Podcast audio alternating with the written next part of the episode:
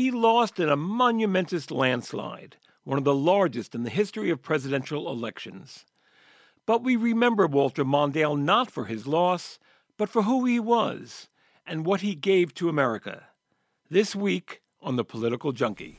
You like Ike, I like Ike, everybody likes Ike for president. Add like to you, add link to me, I don't care how you quote it. Come on and vote for Kennedy, vote for Kennedy, and we'll come out on top. Vote for Richard Nixon and Henry Cabot Lodge, cause they're the ones to lead the USA. Thanks for joining us, and welcome to episode 363 of The Political Junkie. I'm Ken Rudin. I regret to say that my recovery from back surgery is taking longer than I would have liked. I'm getting there, just not yet.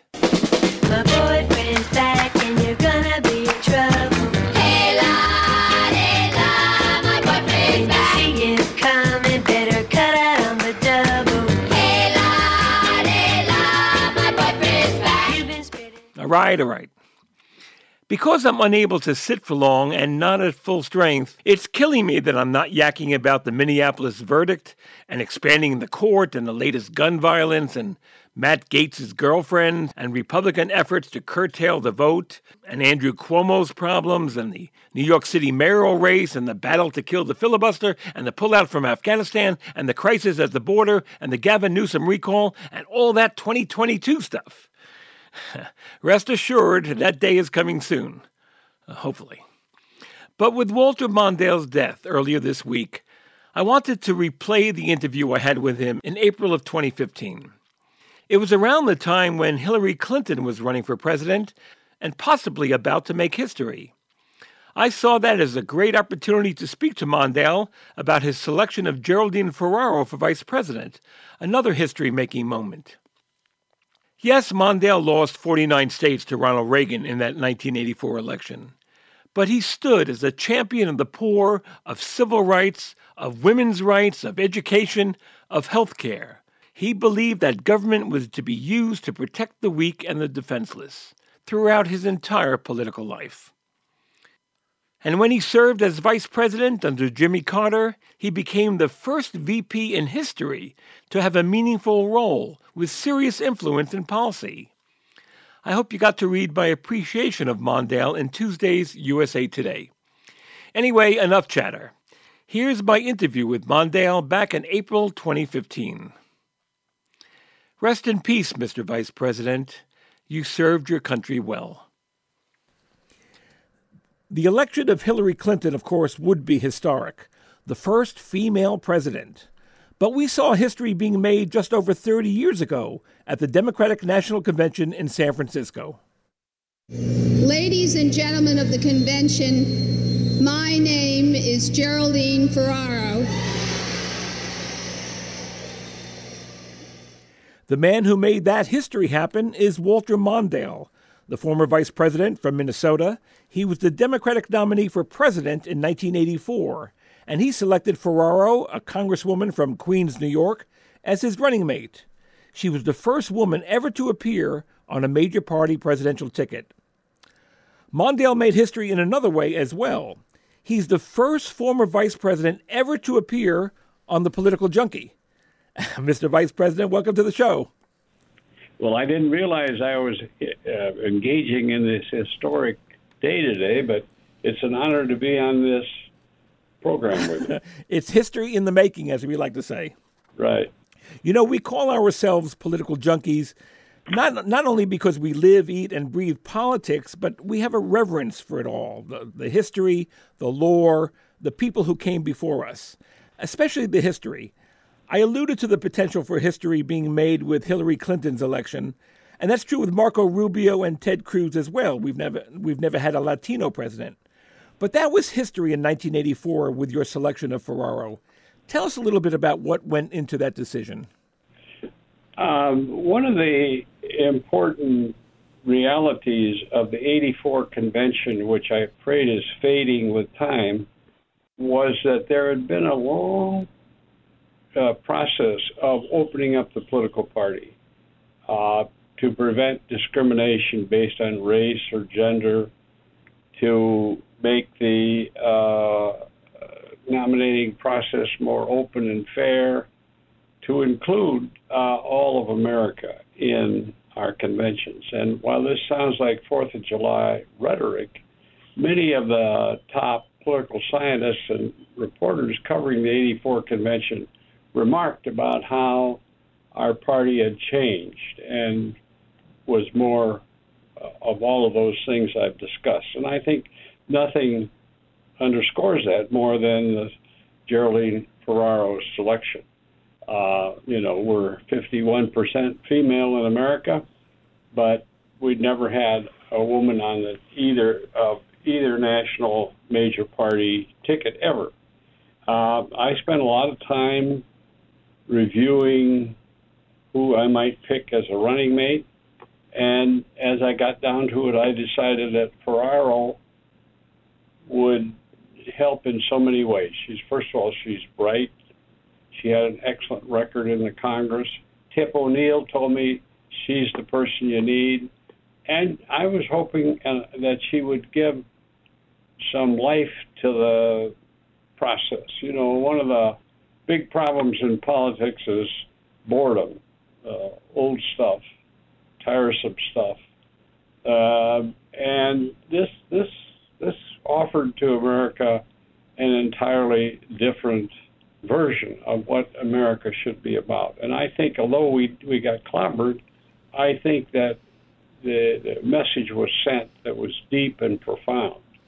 Well, my, I'll stop there, but in my state, just start for example, um, we have a U.S. Senator, Amy Klobuchar, the first woman ever to be a senator from Minnesota, probably the most popular uh, senator in, in Minnesota history, competing with Hubert Humphrey, who was the phenomenon. But uh, all across the nation, uh, in politics in business, and academia, wherever, uh, women have made a lot of progress since that convention. Well, we all know that vice presidents don't usually sway the election. Maybe Lyndon Johnson did. I'm not sure if there was anyone else. But but looking back to that decision, a proud moment. Um, any regrets? Uh, no, um, I, I made a choice there. I knew it was risky. Uh, I wanted to take a chance. I wanted to speak out on the issues we just discussed. Uh, I, I liked and like Geraldine Ferraro. She was a great running mate. No, I don't have any regrets. You were the Attorney General of your home state of Minnesota when you were appointed to the Senate to replace Hubert Humphrey, who was elected vice president. How does one fill the shoes of Hubert Humphrey? Good question. They're a big pair of shoes, as you know.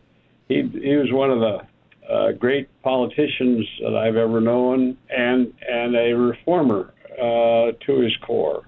All the great issues of civil rights, Medicare, health care reform, and so on. You'll find Humphrey's tracks all over them.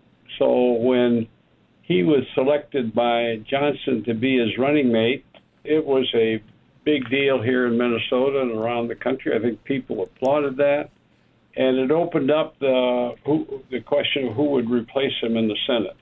And I, I'll always be honored by the fact that that I I was picked for that, and with Hubert's help. Speaking about Humphrey, in many ways he had a, a, a tortured vice presidency. He was loyal to Lyndon Johnson, but he was desperate to break free from his Vietnam policy when he was running for president. When Jimmy Carter picked you as his running mate, did you think about Humphrey's plight and what path you might take as VP? I did. As a matter of fact, I was uh, discouraged by what Humphrey went through that you just described. I mean, I think that if you look back on it, Humphrey would have been far better off to stay in the Senate, where he was a free man and where he enjoyed massive national support. When he went into the vice presidency, he was eclipsed by Lyndon Johnson and uh, of course, the war was a disaster early in uh, their administration. Humphrey wrote a letter to Johnson saying, let's watch out this war and Vietnam's going to be a real tragedy. Let's try to steer away from it. Johnson didn't like that and sort of chilled Humphrey for some months in uh, sort of cutting him out of the administration. And uh, then Johnson and Humphrey tried to reclaim some stature there. Uh, and uh, there's no question that the war, one of the war's greatest victims, other than those who have been injured and killed in it, was the career um, and the psyche of Hubert Humphrey. You came to the Senate the same time as Bobby Kennedy did, and, and there were a lot of giants in the Senate back then uh, Everett Dirksen, Phil Hart, Richard Right. Russell. Do you recognize today's Senate at all? Well, y- yes, yes, and no. I think there's a lot of good senators. We got two of them from Minnesota, excellent, Klobuchar and Franken. But the way the Senate works now, the way the rules have throttled and paralyzed action in the Senate, particularly the growth of the uh, right-wing ideologues in the Senate that get elected on a program of paralyzing the country uh, had had made progress reform eh, almost impossible in the Senate, and the Senate that when we were around was almost the cutting edge of reform has now become just the opposite. You know, I'm hoping things will change, but I, I sure don't see it yet. Until we were talking about the vice presidency earlier, and you talked. We talked about the unhappiness that Hubert Humphrey had as VP, and of course, we do know that LBJ hated leaving the Senate to be vice president. He was unhappy in that position too. Um, he did. but you know, there's that wonderful story.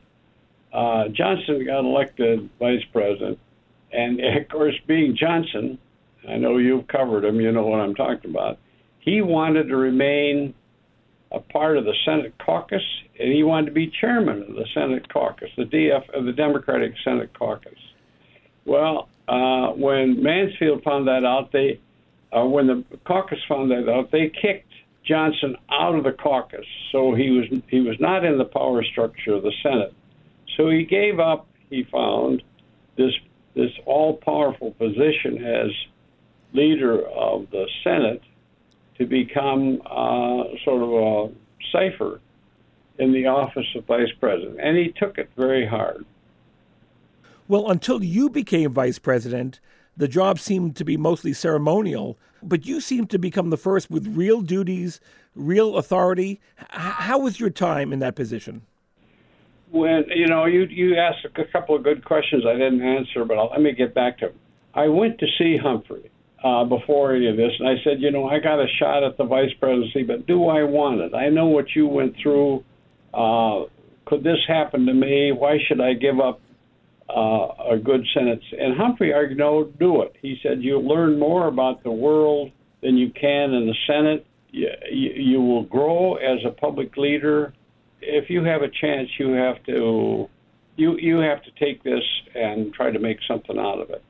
Another series of conversation I was having was with uh, Dick Moe, the head of my office, and with others, and with and finally with Carter and the people around him about changing the vice presidency. And what came out of that was that we, as new vice president, moved into the West Wing. Uh, we had an agreement it's still in it's in writing.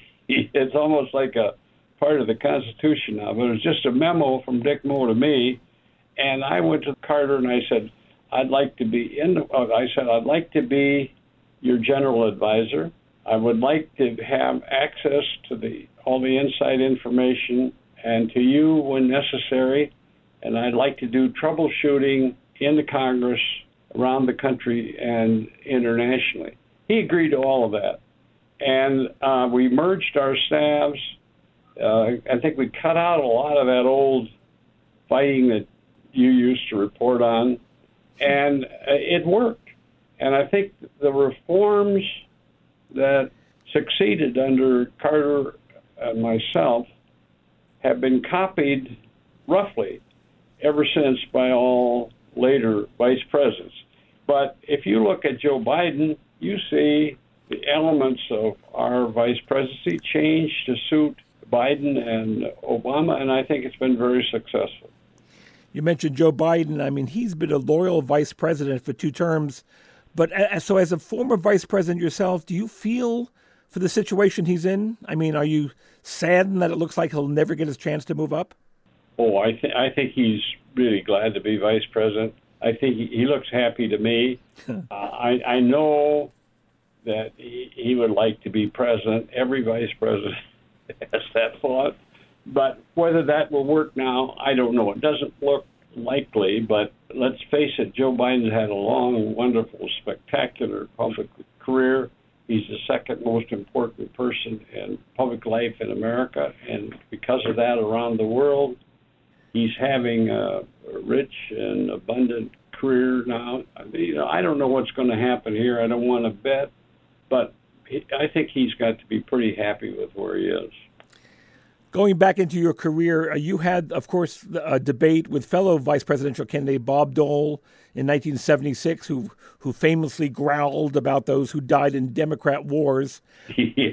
But but that didn't compare to when you squared off against President Reagan in 1984 and this memorable line. You already are the oldest president in history, and some of your staff say you were tired after your most recent encounter with Mr. Mr. Uh, Mondale. Um, I recall yet that President Kennedy had to go for days on end with very little sleep during the Cuba Missile Crisis. Is there any doubt in your mind that you would be able to function in such circumstances? Not at all, Mr. Trewhitt, and I, and I want you to know that also I will not make age an issue of this campaign. I am not going to exploit for political purposes my opponent's youth and inexperience. I still remember, Mr. Vice President, I still remember your reaction to that. I mean, you were laughing. We were all laughing. But Yeah. I want to know what went through your mind at that time. I mean, many, many, many people have written that the election was settled at that very moment. Do you think so? It might have been, as you recall, the first debate, uh, Reagan had performed miserably. Yes. Seemed to forget his lines. Reagan had a series of little speeches he used, and he would start those speeches and forget them. And it, it was, I thought, a very painful night for Reagan. And in fact, after that first debate, we started uh, building in the polls. It looked like maybe, maybe we had a chance. Well, then the second debate, he came on. He was alive. He was engaged. I think he'd worked on that joke for some time, and and it worked. You know, uh, I could have argued, look, uh, I'm in my mid 50s. That's not too young. I've had uh, a decade of experience in the, in in the Senate and and and as vice president. Uh, so both in terms of energy and and the rest, I should be prepared to to be a strong president. I decided I wouldn't do any of that. I'd just let that sit where it was. You went into the 1984 primaries as the clear frontrunner for your party's nomination. Now, as it turned out, your battle with Gary Hart and I guess also Jesse Jackson probably went on longer than you would have liked, but you started as the frontrunner and you won the nomination. Do you see any comparison with your situation in 1983 84 to what Hillary Clinton faces today? You know, I don't think so. I think that it was a different time. Um, I, it is true that those polls early on showed me clear ahead, but I never believed those polls. I needed to be challenged and was. I think Gary Hart proved to be a pretty impressive opponent.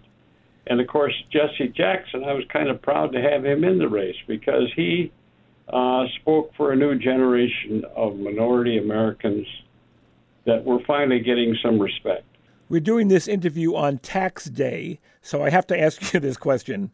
You said something in your 1984 acceptance speech that was either the bravest thing anyone could possibly say or was the most foolish. Here's that tape.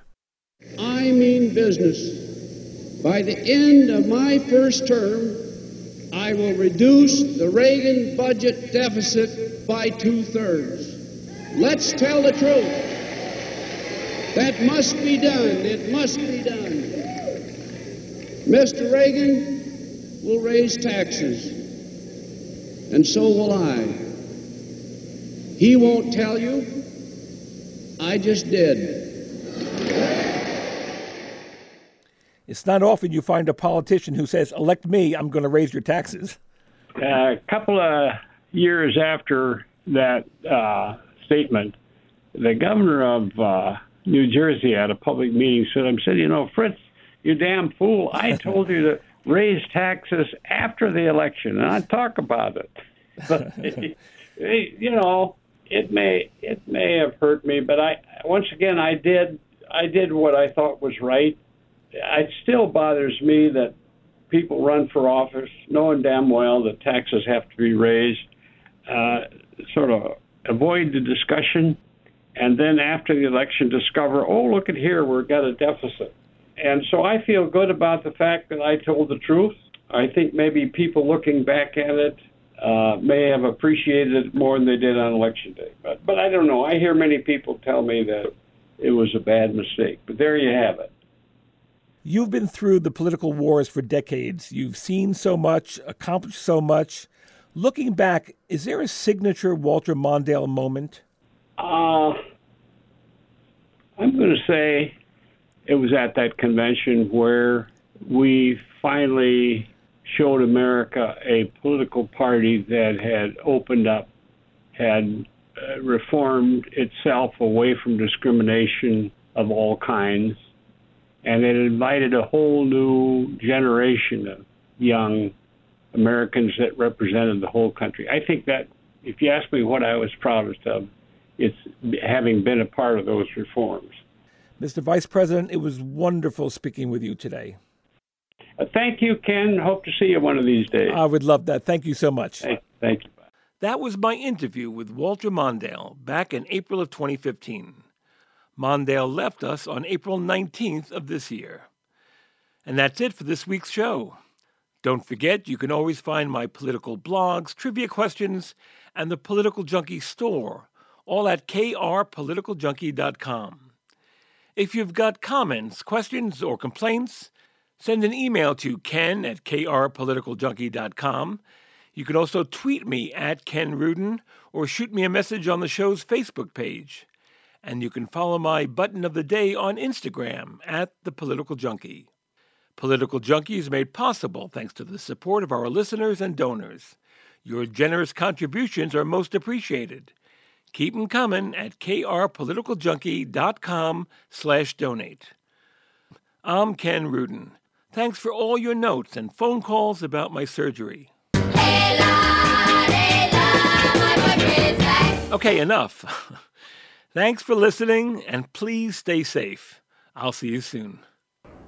I'm Walter Mondale. You may have heard of me, but you may not really know me. I grew up in the farm towns of southern Minnesota.